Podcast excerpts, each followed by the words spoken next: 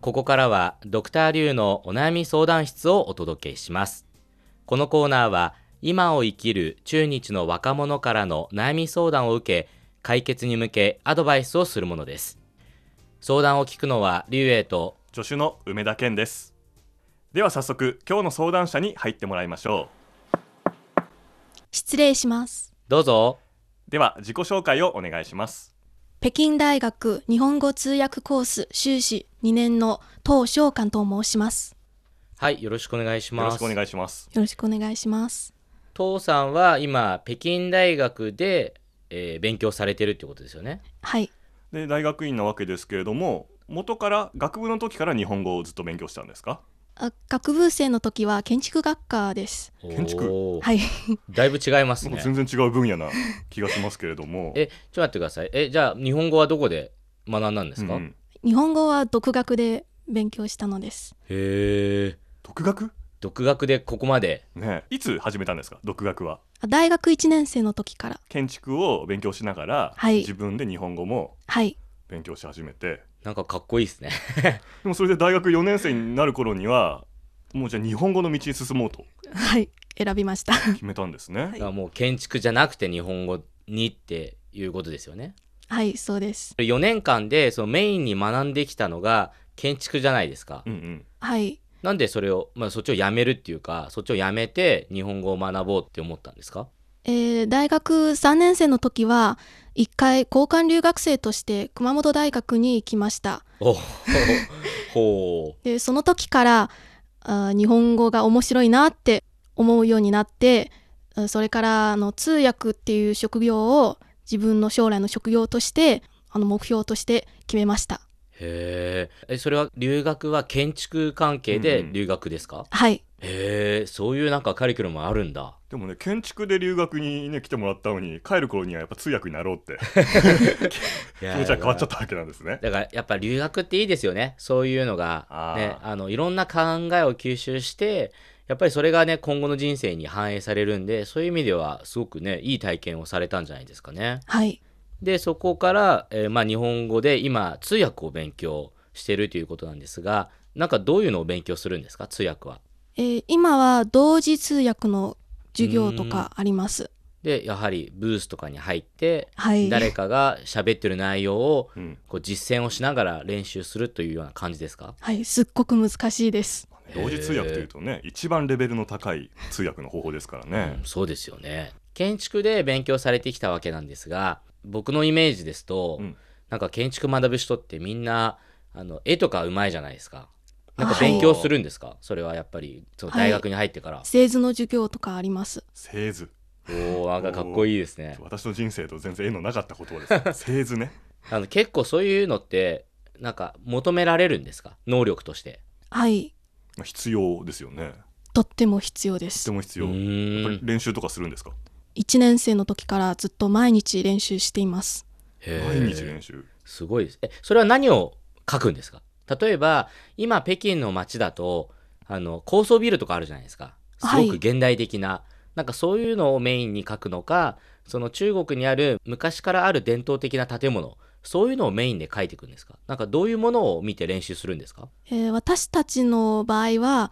中国の伝統的な建物をよく描いています、うーんじそしてあの普通の建物の平面図とか断面図とかもゃあ父さんは今あの、ね、日本語を勉強してるわけですけどその製図を書く練習もまだ続けてるんですかい今はもうそうですかじゃあ、日本語一一本っていなうるこほとどで。ね。うん。はいはい、じゃあ父さんが興味のある日本の建築とかあるいは日本の建築家とか はいそういうなんか興味のある分野ってありますか、今は卒業論文のテーマとして、うんあの日本のお海地域にあはいるはい、お海商人屋敷っていう商人の住宅についてうん、研究しています、近江商人の屋敷はいって時代で言うといつ頃のものですか、江戸時代のものです、あじゃあ今そうかじゃあね日本語を勉強し始めたといっても建築の内容が今生きてるわけなんですねはいその合わせた論文を、ね、書いてるということでそうですねへえしかも近江商人の屋敷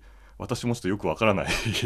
ような内容なんですけどなんか特徴があるんですか特徴としては、あの大きな待合室とかあります、はいはいはいはい商人としての地位を表すために待合室の大きさではい商人のレベルがわかる、はいなんかそれと同じような例とかって中国にも似たものとかないんですかねはい中国にも紀州商人という商人グループが紀州商あり人っまてす紀州商のはいはいはいはい同じ時期で中国で活動しています、ん今共通点があるもんですか住宅とかそういう伝統的な建物をいっぱい残しましたあーその近江と紀州の建物に共通点とかあるんですかやっぱり商人は自分の財産を自分の財力をアピールするために、そういう大きな屋敷を建てるとかあそういう特徴がありあまそすれは同じなんですねはいうんなんかやっぱり建築の話をすると違いますね、うんなんかすごいワクワクしているというか、うんうんなんかだいぶ目が輝いていますもん ねはい、えーさて今日はどんなお悩みでしょうか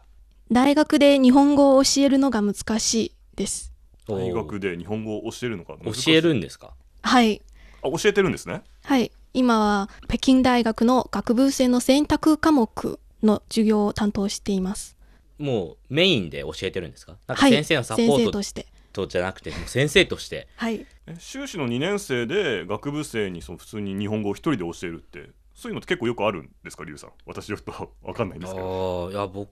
の時はなかったなじゃあやっぱり優秀だからそう優秀なんかでもあれですよね建築とかじゃなくて日本語教えてるんですもんねあはい、うんそうですだから、ね、4年間勉強した、ね、建築じゃなくて院に入ってからやり始めた日本語で先生ができるってやっぱりすごいことですよね。すごいですようん、あでも教えるのが難しい。はいそうです具体的になんかどういうところで難しさを感じてるんですか日本語の文法を教えるのが一番難しいですあーああはってしか言えないですねあー二人はー。ね分かるとしか言えないですよね。た例えばなんかどういう質問をされて困ったりとかしましたか、はい日本語にはいろいろな同じ意味の言葉がたくさんありますはい、うん例えば日本に行くといい日本に行けばいい日本に行ったらいいっていう3つの言葉の区別がちょっと自分もわからないんです、うーん行くといい行けばいい行ったらいいどうですかね梅田さんとあのねリスナーの リスナーの皆さんはどうでしょう かね。ちょっと行くといい行けばいい行ったらいいいやーなんかな考えたことなかうんった。ニュアンスニュアンスとかじゃないですかね私もあんまりよくわからないですねその違いが同じっていうような、まあ、はいはい質問をされて、どうやって答えればいいのかっていうことが、まあ、はい分からなくなって、うん難しいっていうことを感じてるっていうことですよね。なるほど先生としてすっごく悩んでいますそれ聞かれたらどうしたんですかうん書いて調べますあじゃあまだその答えが出てないはい今はまだ出てなるほどいないんですこれ多分ね日本人が聞いてもあ面白い質問だなと思うと思うんですけれどはい他にもそういう困った質問ってあります、たくさんあります例えばうん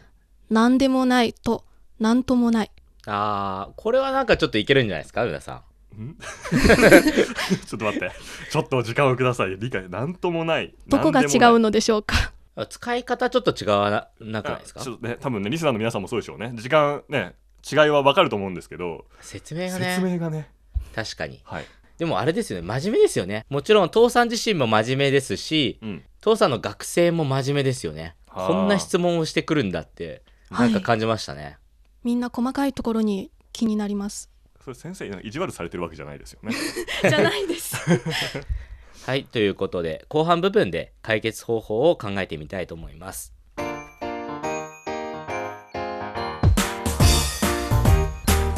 お聞きの放送は北京放送中国国際放送局ですドクターリュウのお悩み相談室。今日は北京大学の父さんの大学で日本語を教えるのが難しいという悩みを聞いています。はい、ということで、ねあのこれ文法とかね、はい私自身もすごい苦手なんで、ねうん、今回のお悩みは難しいですよ難しいですねドクターリュウなんとも言えないんですけど、でもとりあえずじゃあ私からうんいきます。もう立場上は先生であの物事を教えているっていうことなので、はいそのやっぱ回答がね答えられないっていうのはあのなんだろうあんまり立場的にはかっこよくないですよね。はいうんうんなので多分そういうのがあるので父さんも悩んでるんだと思うんですね。なのでそのまあ解決方法っていうかアドバイスなんですけど確かにほら中国語でもいろいろ区別つかないものってあるじゃないですか。はいでどれも間違ってない。はいそうですなのでその言葉である以上はそれはまあ日本語にせよ中国にせよ両方あるのでそれはもうしょうがないことだと思うんですね。ただその、えーまあニュアンス的にやっぱ違う、まあ、使い分ける時とかあるじゃないですか。はい、なので全体的な説明としてはニュアンスが多少違い違いますっていう説明はできると思うんですね。それで、じゃあ具体的に何が違うのかっていうところで調べたりですとか調べても分かんない時はその日本の、ね、友達に聞いたりとか日本人に何人かに聞いて、まあ、ちょっとそれでうんどういうふうに違いを感じてるのかっていうのを自分なりにまとめてそれを生徒さんに伝えるのが一番そのベストなのかなっていうふうに思いました。でもしそれでも納得いかない時は自分で調べてもう徹底的に調べてっていうやり方をすればいいんではないかなと思いました。でもただ基本的にやっぱ言葉っていうのはねいろんなその前後の文で生きてくるところがあるんでそういう意味ではやっぱりニュアンスとしてみんなに全体的にねお覚えてもらうのがいいんじゃないかなっていうふうに思って一つ一つで悩むというよりは全体的に覚えてもらってそれを一つの言葉の文化として、ね、あのもっとみんなに興味を持ってもらってみんなが自分で調べられるような環境を作るのももしかしたらいいんではないかなっていうふうに感じました梅田さんどうですかねはいなんかね今日ドクターリュウちょっと広くカバーしすぎじゃない ですかなんかずそうですかるい感じがするんですけどまあちょっとだからちょっとねかぶる部分があるんですけど私が思ったのはやっぱ父さんねすごい真面目だって話さっきしましたよね、はいで多分学生さんたちも父さんの生徒たちも真面目ですよねはい、だから私の回答はこれですね父さんも真面目な生徒になるどういうことかと言いますと先生に聞きましょう それもだからちょっと似てますよ日本人のまあねドクター・リュウは友達にって言いましたけど私は信頼できる日本語の先生を日本人の先生をはい、一人見つけて、もうその人にいいつでも何でも質問しちゃううーんそうすると多分父さんも教えたことがね教える立場になったから分かると思うんですけどやっぱ質問されるのは結構嬉しいというかはい、そうです頼られるっていう気持ちあるじゃないですかうーんだからますますね父さんも自分の先生にうんこう聞きやすいと思うので、まあ、そういうふうにすればあの先生とのねつながりがもっと強くなってお得ですし 自分もその答えを知れて教えることはできるし、うん、そういうなんかいい流れができるんじゃないかなと思うんですね。例えば今後進学とか何かするにしても、何か自分の信頼できる日本語の先生がいるといいことがあるのかなと思ったので、まあ、私の答えはなので信頼できる日本語の日本人の先生に聞くというものです。あはいそれはいいかもしれないですね。はい、ということで、まあ、父さんいかがでしょうかいや今日は本当に勉強になりました 私もこれからあのこういう質問された時はできるだけあ頼りになる日本人の先生に聞くことに しますいやいいですね。うんうんでもねあのねドクター・リュウの言う通りまず聞かれて答えられなくて恥ずかしいって時はとりあえず、まあ、ニュアンスが違うんだよ ねそういう言葉でごまかす魔法の言葉かもしれません魔法の言葉ですねこれは私も今日勉強になりました。はいはい勉強になりましたドクターリュウのお悩み相談室今日は北京大学の父さんの大学で日本語を教えるのが難しいという悩みをお届けしました。ではまた次回再再见